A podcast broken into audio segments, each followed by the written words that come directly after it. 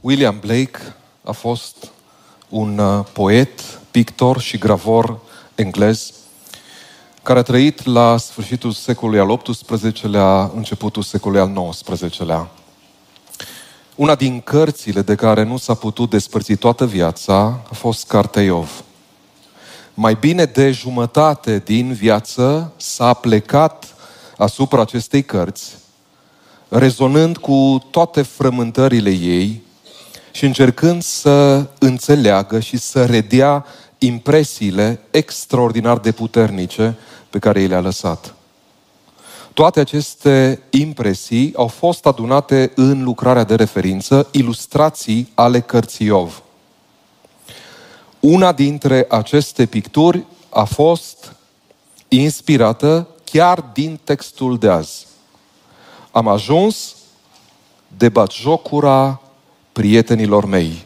Afirmație pe care o regăsim în Iov 12 cu 4. Cea de-a zecea gravură din cele 22 realizate poartă titlul Iov, mustrat de către prietenii săi.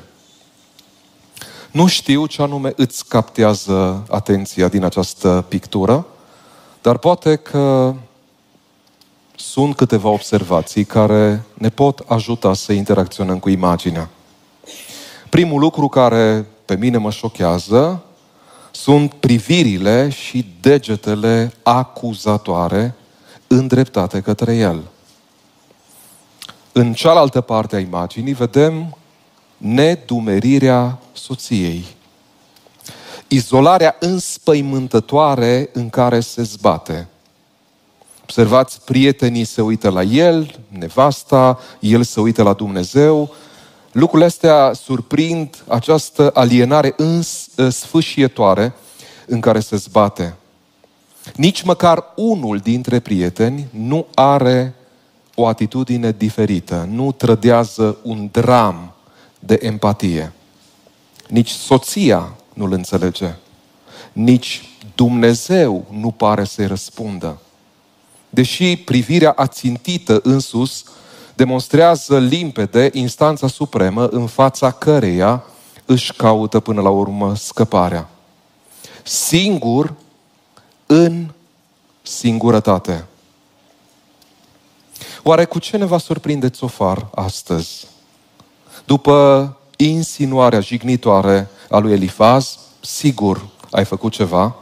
După acuzația sfâșietoare a lui Bildad, dacă copiii tăi au păcătuit, i-a dat pe mâna păcatului, vine baciocura cinică a lui Țofar. Îl face palavraciu, farfara, reproșându-i că nu dă deloc dovadă de înțelepciune.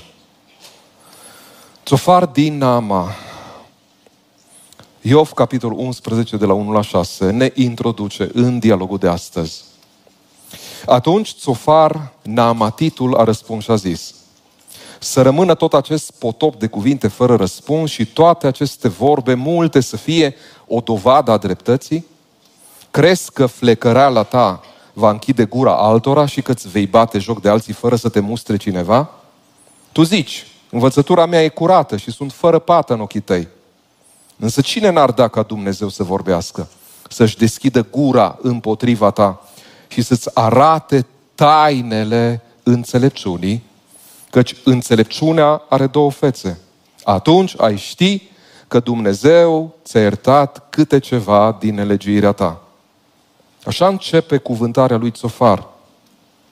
Dacă Elifas pornește de la realitatea sfințeniei lui Dumnezeu și zice, nici măcar îngerii nu sunt fără prihană înaintea lui Dumnezeu, Bildad își clădește discursul pe imaginea strictă a dreptății divine, în care cei drepți sunt binecuvântați, iar cei păcătoși sunt uh, pierduți.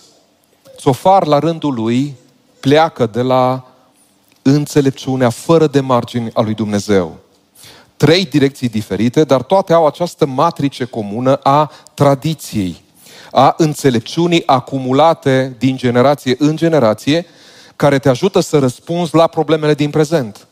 Observați, e foarte important la nivel cultural să înțelegi matricea în care te miști, care e impulsul, care e învățătura care te îți arată și îți demonstrează cum să te raportezi la anumite situații. Fiecare pleacă de la o întrebare pertinentă și își agață discursul pe câte o frământare cheie. Adu-ți aminte, te rog, care nevinovat a pierit. Oare va perverti Dumnezeu dreptatea? Spune Bildad. Și Țofar, poți spune tu că ai pătruns adâncimile lui Dumnezeu, că poți ajunge la cunoștința desăvârșită a celui atotputernic. Iată provocarea zilei. Înțelepciunea înaintașilor versus înțelepciunea suferinței. Nu există nicio îndoială că tot ceea ce avem astăzi reprezintă un progres și s-a construit pe umerii celor dinaintea noastră. Dar în cazul de față, întrebarea e pentru Țofar și pentru prietenii săi, câtă disponibilitate au să accepte măcar ceva din ceea ce le spune Iov. Poate ne ajută, fiind vorba de patru capitole de parcurs, să încadrăm mai bine dialogul, să vedem ce ne așteaptă. În primul rând, în capitolul 11, vedem că Țofar afirmă că, înțele- că înțelepciunea lui Dumnezeu este nepătrunsă. Că nu poți pătrunde tainele lui Dumnezeu în acest univers. Iov, pe de altă parte, îi răspunde, ba nu. Înțelepciunea asta îi și amară. Dacă te uiți la durerile și problemele oamenilor. Continuă mutându-și atenția de la sine, de la prieten la Dumnezeu și spune, îmi voi lua carnea în dinți și mă voi duce în fața celui prea înalt. Pentru că la final să se întoarcă din nou înspre semeni, înspre cei care trec prin suferință și ne ajută să înțelegem, nu uita că nu ești singur în această suferință. Fii atent la ceea ce zice C.S. Lewis în Anatomia unei dureri, jurnalul suferinței în momentul în care îi moare soția. Ca să înțelegeți un pic uh, există o altă logică pe, pe lângă cea rațională la care te cheamă suferința. Citez. Oamenii trec prin astfel de lucruri. Hai, nu va fi chiar atât de rău. Parcă ți-e și rușine să-ți pleci urechea la o astfel de voce. Dar pe undeva pare a avea sens. Apoi, dintr-o dată, primești în plină figură lovitura năucetoare a unei amintiri vii. Și toate aceste considerații de bun simț dispar precum o furnică în gura unui furnal. Ceea ce te invită o astfel de scriere îi să-ți monitorizezi gândurile care îți trec prin cap și intensitatea și fluctuația stărilor emoționale. Cum gândești, cum îți spui, încerci să te încurajezi, recunoști problemele prin care toată lumea trece în viața asta, dar cum câte o amintire țâșnește de nu știu unde și pur și simplu te acaparează. Și această logică rațională și emoțională se împletește în acest discurs maestuos al lui Iov și îl găsim și în viața lui uh, C.S. Lewis. Poftim, ce te faci cu astfel de considerații? Cu siguranță nu-i ușor de digerat ceea ce citești. Nici ceea ce zice Iov. Însă iritarea lui Iov vine din faptul că nu simte că prietenii îi dau vreo șansă. Că empatizează cu nenorocirea lui sau că încearcă în vreun fel să-l înțeleagă. Metafora gustului, văzului, auzului e atât de grăitoare în cuvintele lui Iov, dacă ați remarcat. Iov 12 cu 11. Nu deosebește urechea cuvintele, cum gustă cerul gurii bucatele, Iov 13 cu 1. Iată, ochiul meu a văzut toate acestea, urechea mea a auzit și a luat seama. Imaginea elefantului și a celor șase orbi care încearcă să-și dea seama despre ce este vorba, este binevenită în ocazia asta. Știu că această imagine poate fi folosită în varii traiectorii și ne pot duce în direcții care nu ne convin, Însă vreau să vă prezint, să vă reamintesc imaginea și să vă spun ce înțeleg eu că încearcă să ne transmită. Primul dintre orbi are în față un zid. Al doilea atinge unul din colții de fildeș și consideră că ține în mână un cuțit. Următorul îi ia trompa în mână și zice că are un șarpe. Cel de-al patrulea îl apucă de picior și spune că numai decât uh, are în față un copac. Celălalt îi mângâie urechea și presupune că atinge un evantai. Iar ultimul îi atinge coada și spune că negreșit are în față o funie. Cine învață, de fapt, această parabolă? Pentru mine, mesajul central este acesta, că realitatea este deopotrivă, obiectivă și subiectivă. Realitatea este și elefant și cuțit. Și elefant și șarpe și așa mai departe. Vă dau nou un exemplu. Mi s-a întâmplat nu odată, după o anumită discuție mai tensionată, să încercăm să rememorăm și să vedem care sunt emoțiile cu care am rămas în urma acelei discuții. Și mi s-a întâmplat de câteva ori, lucru care m-a înfuriat cel mai mult, am zis, uite să-ți spun cum am perceput eu această situație. Care răspuns a venit numai decât, îți spun eu ce s-a întâmplat cu adevărat. Ei, te întreb, cum te simți? Cum crezi că poți să comunici în familie, la locul de muncă, în relația cu semenii, dacă tu crezi că deții adevărul obiectiv? Că tu ești și în posesia elefantului și a tuturor componentelor. E, ăsta e un aspect cutremurător. Oare cum vei putea ține cont de rana pe care celălalt o poartă în suflet, despre acel unghi, ă, direcție personală diferită prin care vede realitatea lumea față de tine? E, această imagine este fundamentală pentru toată cartea Iov, pentru interacțiunea dintre Iov și prietenii săi. Fiecare din noi, subliniază imaginea, pleacă de la o percepție personală, care este importantă, dar și limitativă. Mai departe, fiecare avem nevoie de ceilalți, de dialog. Îți imaginezi ce ar fi însemnat ca acești orbi să aibă încredere unul în celălalt, să comunice și fiecare să spună percepția pe care o are pentru a-și întregi realitatea. Mai mult, cu toții suferim de orbire spirituală. Un adevăr spiritual fundamental, observați, uh, din alte religii, dar în mod special în creștinism, în Vechiul și Noul Testament. Fără iluminarea lui Dumnezeu, nici unul dintre noi nu o scoatem la capăt.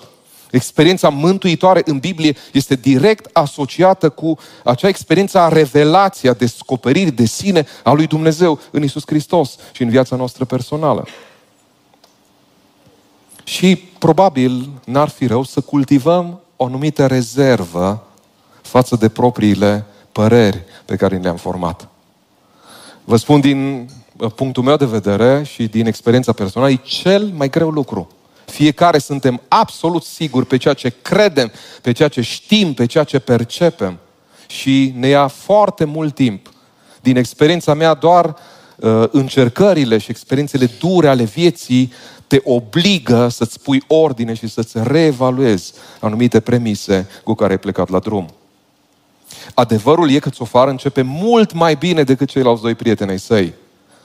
De la tainele nepătrunse ale înțelepciunii lui Dumnezeu. Înălțimea, adâncimea, lungimea, lărgimea, exact ca în cea de-a doua rugăciune a lui Pavel către biserica din Efes. În text veți găsi dimensiunile, cerul, locuința morților, pământul, oceanele. Toate aceste sfere, aceste puncte cardinale spațiale, dacă vreți, nu fac decât să ne transmită un mesaj important, central, biblic legat de înțelepciune. Dimensiunile insondabile ale înțelepciunii sunt insondabile și inscrutabile. Convingerea că Dumnezeu, nu noi, este Cel ce cunoaște toate lucrurile. Dacă cineva a avut o șansă să se apropie de Iov, acesta a fost Sofar. Dar exact aici o dă în gard. Când face aplicația de la teologie la uh, practică, la viață, la cotidian.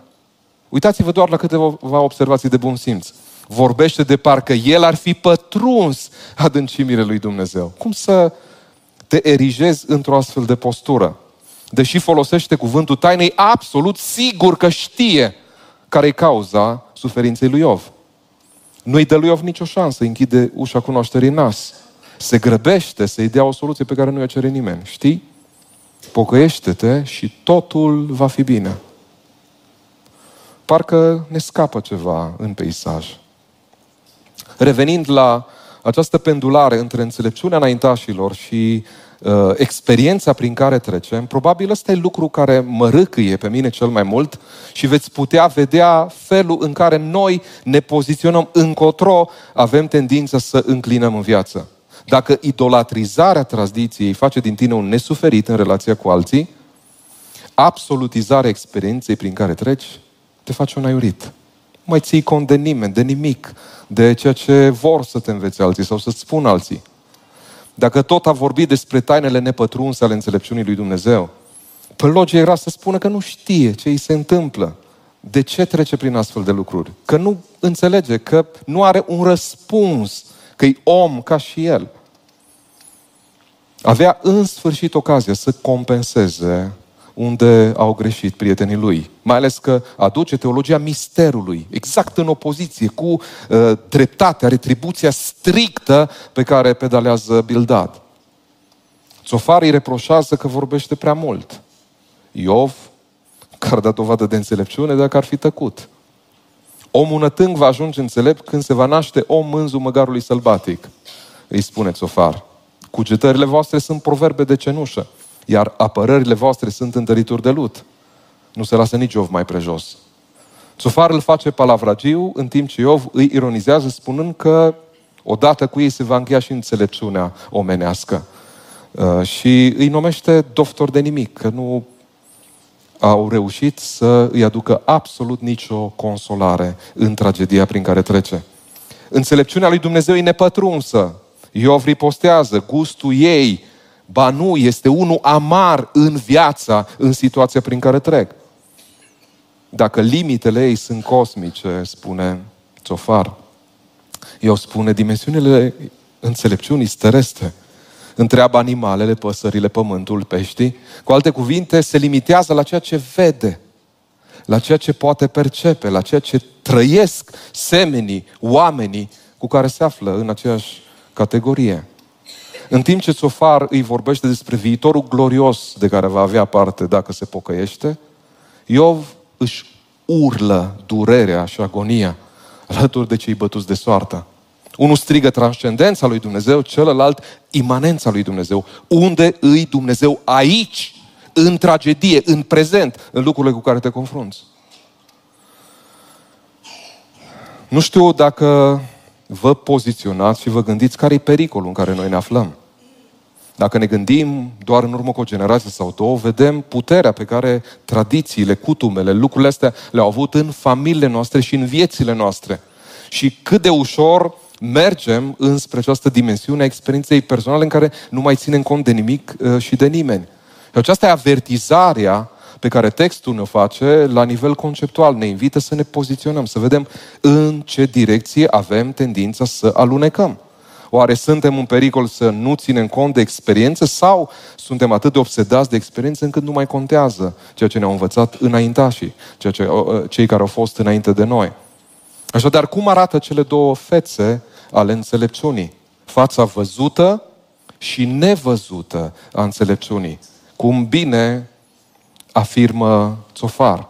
Iată primul lucru care cred că ne captează atenția. Orice teologie care evită neagă, întoarce spatele durerii, este falimentară și idolatră. Doar o trecere scurtă când te gândești la patimile Mântuitorului pe cruce. Se validează acest verdict. Cum poate să fie învierea o veste bună fără tragedie, patim, durere în care Dumnezeu e prezent cu noi în lumea aceasta?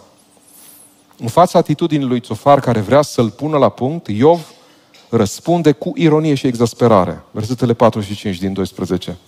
Eu sunt de bagiocura prietenilor mei. Cel ce-l cheamă pe Dumnezeu și Dumnezeu îi răspunde, dreptul, nevinovatul, măscăriciul. Și o zice, dispreț în nenorocire. Iată zicerea celor fericiți, care le merge bine. E ușor să zici lucruri din astea când nu ești în groapă, când nu ești într-o astfel de situație. După care îi contrazice cu realitățile crude ale vieții de fiecare zi. Jăfuitorilor li se lasă corturile în pace, celor ce mânie pe Dumnezeu le merge bine. Hai spuneți că nu e așa, zice Iov. Că lumea asta nu e cu sus un jos. Voi pe ce lume trăiți? voi cum faceți față la toate absurditățile vieții de zi cu zi? Spre deosebire de prietenii săi însă, care nu-i acceptă perspectiva, el afirmă autoritatea bătrânilor și a puternicia lui Dumnezeu. Foarte, foarte important. Ciudat că Iov e cel care caută o punte de legătură în discursul cu prietenii săi. Și ei dinamitează de fiecare dată această poziționare. Versetele 11 și 13. La bătrân se găsește înțelepciunea și într-o viață lungă e priceperea. La Dumnezeu este înțelepciunea, puterea, sfatul și priceperea ale lui sunt. Însă ceea ce surprinde și îți arată că Iov nu face teologie sistematică. Iov vorbește despre Dumnezeu activ, suveran, implicat în cosmos și apoi îți arată realitatea. Și încearcă să te ducă niște disonanțe pe care nu și le poate explica. Dacă aș citit după uh, aceste cuvinte, urmează o cascadă. El, el, el. Dacă citești în paralel cu ceea ce spune Psalmul 107, vei vedea că scoate în evidență niște realități negative, absolut înfiorătoare. Seceta, uraganele devastatoare și inundațiile, numai dacă ne gândim la vara asta, parodiind obârșia înțelepciunii din Proverbe 8 cu 14, care spune că guvernează viața conducătorilor, de fapt aici arată că Dumnezeu pune în față demnitari corupți care își bat joc de alții. Nebuni care îi conduc pe alții, preoți prinși în scandaluri de imoralitate, țări și neamuri pustite de război și foamete, așa se încheie discursul. A bâșbâi ca orbi în căutarea unor soluții, ca niște oameni beți. Așa își încheie Iov discursul. Zice, poftim. A lui este înțelepciunea, dar când mă uit în jur, nu pot să nu văd aspectele de care tocmai v-am vorbit. Însă cel mai grav mi se pare în momentul în care creștinii, oamenii care vin la biserică, dau dovadă de o anumită atitudine de indiferență și de lipsă de înțelepciune în raport cu oamenii care chiar trec prin tragedii. Philip Yancey, în Cartea Unde Dumnezeu când sufăr, pornește de la exemplu unor prieteni apropiați, care exact la un an după nuntă soția Claudia a descoperit care boala lui Hodgkin, un cancer la glandele limfatice și toată experiența dureroasă de chimioterapie, de uh, chin, de tratament cu cobalt. Ei, când se afla în mijlocul acestei experiențe, un diacon i-a făcut o vizită și i-a spus că lucrul acesta poate veni din pură întâmplare, să mediteze. Peste câteva zile, o femeie a venit și încerca să îi aducă bună dispoziție, citindu-i psal de bucurie, râuri de veselie, copaci care bat din palme, munți care tresaltă. Ori de câte ori încerca să vorbească despre starea ei, această femeie schimba subiectul. O altă femeie, adeptă a vindecărilor miraculoase, când Claudia a spus despre sfatul diaconului, aceasta pur și simplu a explodat. Suferința nu este niciodată voia lui Dumnezeu pentru noi. Nu citești Biblia. Femeia care era considerată cea mai spirituală din biserică a vizitat-o și a dus niște cărți despre preamărirea lui Dumnezeu. Claudia, trebuie să ajungi să spui, Dumnezeule, te iubesc pentru că mă faci să sufăr atât de mult. Este voia ta și tu știi ce este cel mai bine pentru mine. Îți mulțumesc pentru toate lucrurile, chiar și pentru boala mea. Hai serios. Sunt curios dacă ai mai vorbi așa, dacă tu ai fi într-o astfel de situație. În final a vizitat-o pastorul, care a făcut-o să se simtă că are o misiune specială. Că Dumnezeu a rânduit-o să sufere pentru Hristos ca să fie un exemplu pentru alții. Că ar trebui să se simtă privilegiată și nu plină de amărăciune. Yancy a vizitat-o și el după această pleadă de creștini și s-a întrebat pe bună dreptate. Oare creștinismul îi face pe oameni să sufere și mai mult? Oare ăsta e nivelul la care am ajuns? Asta doar ca să vedeți, dintr-o experiență reală, dintr-o felie de viață, că și astăzi se întâmplă așa ceva. Că nu sunt creații, invenții, uh, genul de raportare pe care îl vedem la prietenul lui Iov. Oare cum arată pentru noi cele două fațete ale înțelepciunii? Poate că aici suntem cu toții de acord Și așa cum ziceam că Iov îi dă dreptate lui Țofar, ăsta e lucru care trebuie să îl înțelegem. Lăsați-l pe Dumnezeu să fie Dumnezeu. Dumnezeu e suveran, înțelepciunea lui e nepătrunsă, cât se poate declar. Însă ceea ce nu știa Țofar și nu-i pregătit să accepte decât la sfârșit, când simte amenințarea lui Dumnezeu, e acest adevăr pe care Iov cu disperare încearcă să-l strige. Înțelepciunea include, nu exclude, integrează, nu abuzează suferința. Din experiența pastorală asta s-a întâmplat în ultimii ani. Mă simt mai aproape de Dumnezeu în fața unui om care e disperat, n-am răspunsuri, nu-l pot ajuta, decât în fața versetelor și platitudinilor teologice.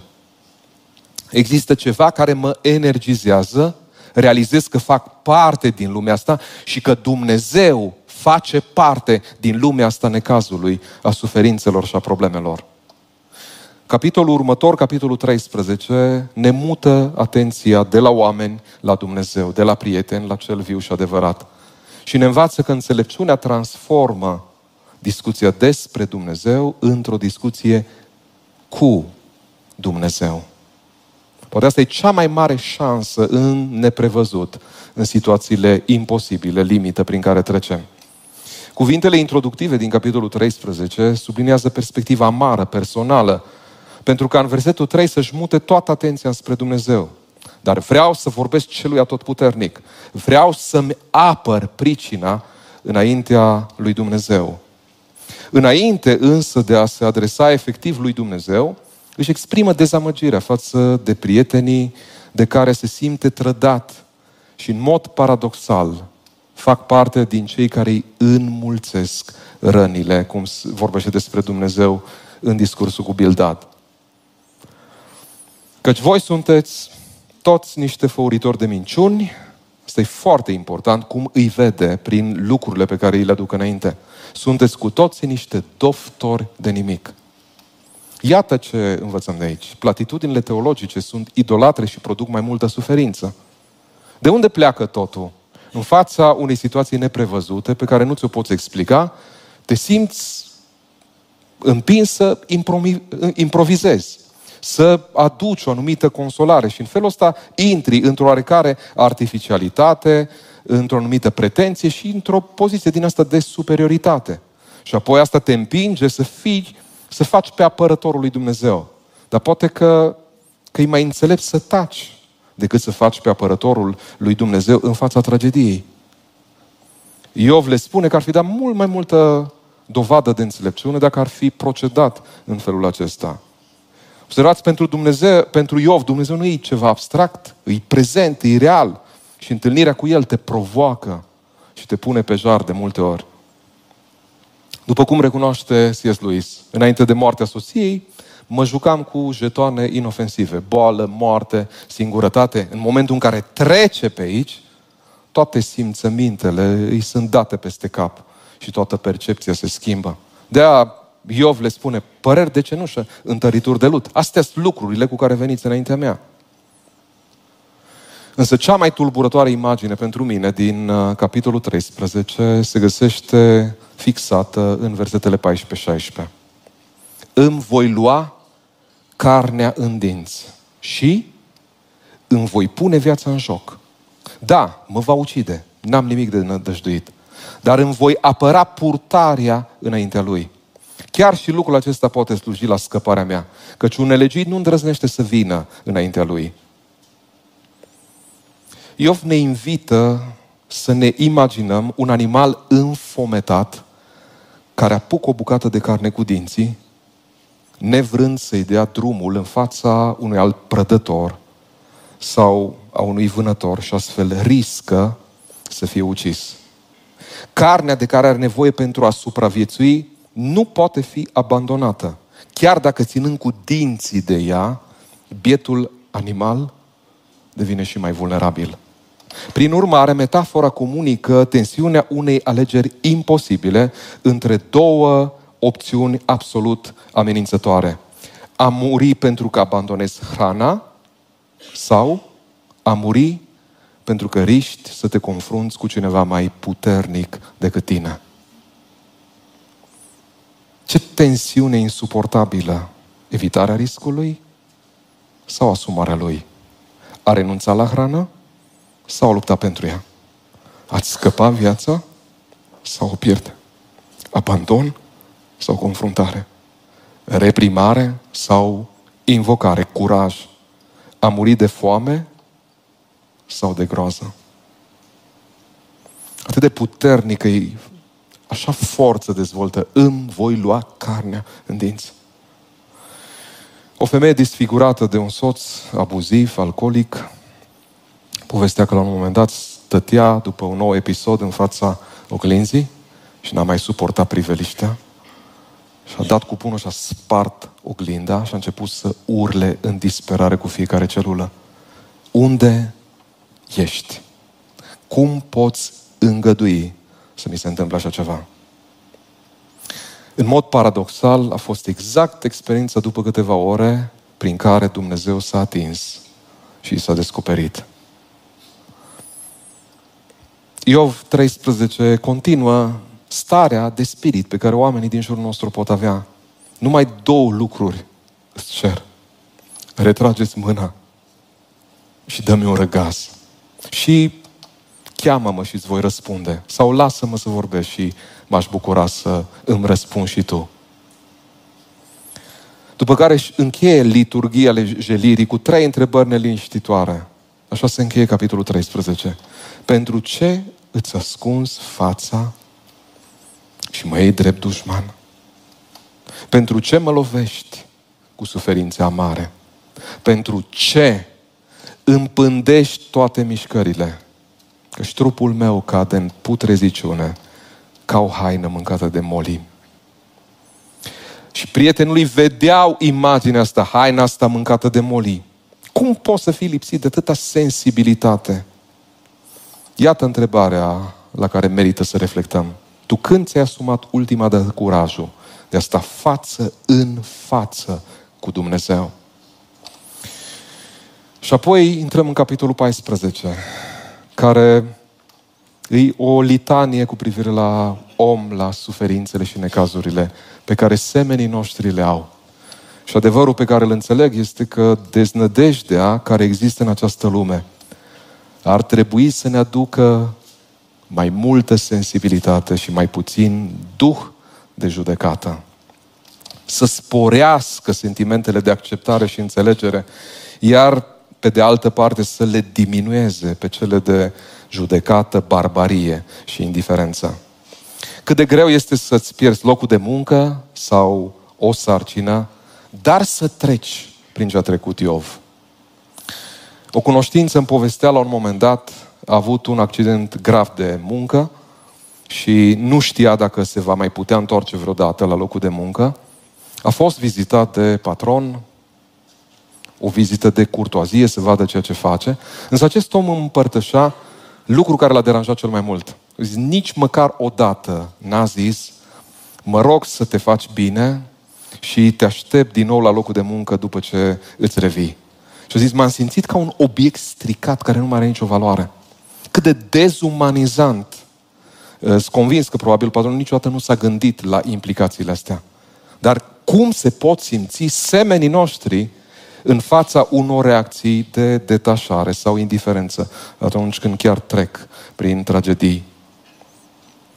Orice om care a trecut prin suferință se va regăsi în capitolul 14. Dacă ai avut parte de anumite stări, când citești partea asta, te înmoi, simți cum îți pătrunde în inimă și te, te frământă pe toate părțile. Dacă Țofar vorbește despre Dumnezeu și adâncimile nepătrunse ale înțelepciunii în capitolul 11, eu îi răspunde că simte mai mult gustul amar al durerii și suferinței.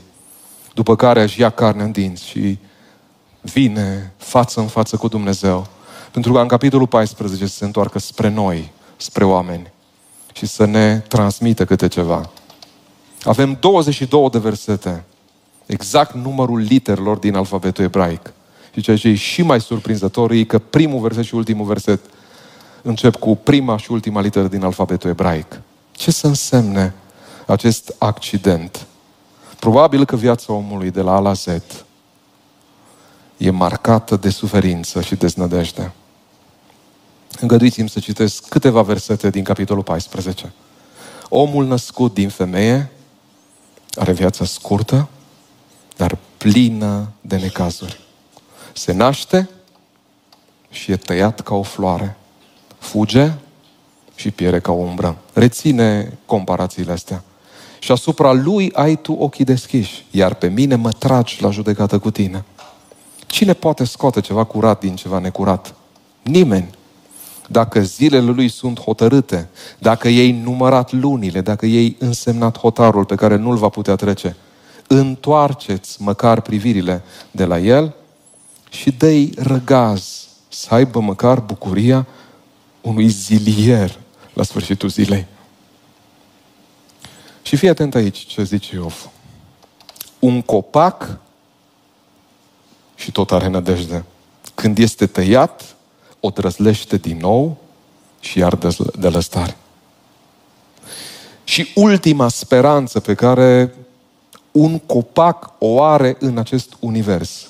Lui îi este refuzată, sau cel puțin așa vedea în momentul respectiv, în care nu mai are niciun copil, niciun urmaș, nicio continuitate. Cât de zdrobit putea să fie și cât de puțin înțelegere găsește.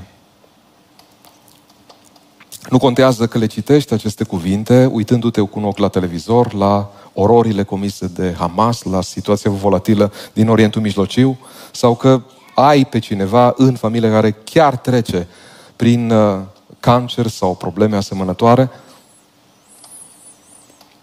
mesajul până la urmă este unul de încurajare, care nu vine de la mine, ci de la Iov. Până la urmă nu suntem chiar atât de singuri cum credeam. Cei care ați trecut prin experiența suferinței, știți ce mult contează să întâlnești pe cineva care cu adevărat te înțelege. Tatăl meu îmi povestea la un moment dat uh, o greșeală pe care a făcut-o în pastorală. O femeie în vârstă îi povestea despre o anumită suferință și el s-a grăbit și a zis, știu, soră. Și femeia a avut bun simț și tărie de caracter și a zis, ba nu știi, frate. Atât de mult m-a marcat experiența asta și mi-a arătat greșelile, prostiile, neghiobiile pe care le facem de multe ori. Când ne grăbim să credem că știm cum să-i reparăm sau că măcar înțelegem prin ceea ce trec alții. Și comparațiile astea și uh, felul în care Iov împinge la limită lucrurile, în versetul 14, parcă și mai tare îți crește tensiunea. Dacă omul odată mort ar putea să mai învie, aș mai trage nădejde. Iov zice, dacă aș avea realitatea învierii, o speranță, în vremea nu era conturată, erau doar anumite intuiții cu privire la Dumnezeu, la faptul că există o viață viitoare. Dacă aș avea învierea lui Hristos, și aș spune eu, cum s-ar raporta Iov la o astfel de situație dacă ar fi știut despre patimile lui Hristos? După ce m-am întors la Dumnezeu la vârsta de 17 ani, scânteierea învierii m-a făcut să tresar și mi-a dus o bucurie negrăită și strălucită. În ultimii ani, tot mai mult apreciez și înțeleg de ce patimile reprezintă o veste bună. Îți arată că Dumnezeu îi acolo când nu înțelegi, când nu pricepi, când habar nu ai. Și ai impresia că Dumnezeu are ceva cu tine și că vrea să te termină. Ei, asta face vestea bună în care patimile lui Hristos, prezența lui Dumnezeu într-un mod tainic, în care tu s-ar putea să nu simți, dar asta spune Biblia, Dumnezeu e acolo. Dumnezeu nu te lasă și la final își va arăta voia. Poate este adevărul crucial, e că Mântuitorul care ne cheamă să-L urmăm a pășit deja înaintea noastră. Și există speranță și există încurajare. Așa zicea C.S. Lewis, dacă Dumnezeu ne șoptește în plăceri, durerea îi megafonul prin care Dumnezeu ne strigă, ne alertează și ne arată că e prezent în viețile noastre. Înțelepciunea înaintașilor versus înțelepciunea suferinței. Cu ce am rămas noi? Care e pentru noi fața văzută și nevăzută a înțelepciunii? Cred că putem aduna toată frământarea de azi în câteva idei foarte simple și practice – omul înțelept la finalul discursului celor doi este cel care îl lasă pe Dumnezeu să fie Dumnezeu. Aici ambii protagoniști sunt în total acord. Ceea ce aduce Iov în peisaj e că un om înțelept nu ține predici, ci îmbrățișează suferința seamănului. Fiecare om care trece prin durere îți este un om și un seamăn. Etichetele n-au nici o valoare. M-aș bucura să înțelegem lucrul acesta. Trei, omul înțelept discută mai mult cu Dumnezeu decât despre Dumnezeu. Și patru, adie un aer întremător de înfrățire și demnitate. Un om înțelept în fața durerii îți conferă demnitate, tărie, putere, te inspiră să mergi mai departe cu bine, prin încercare.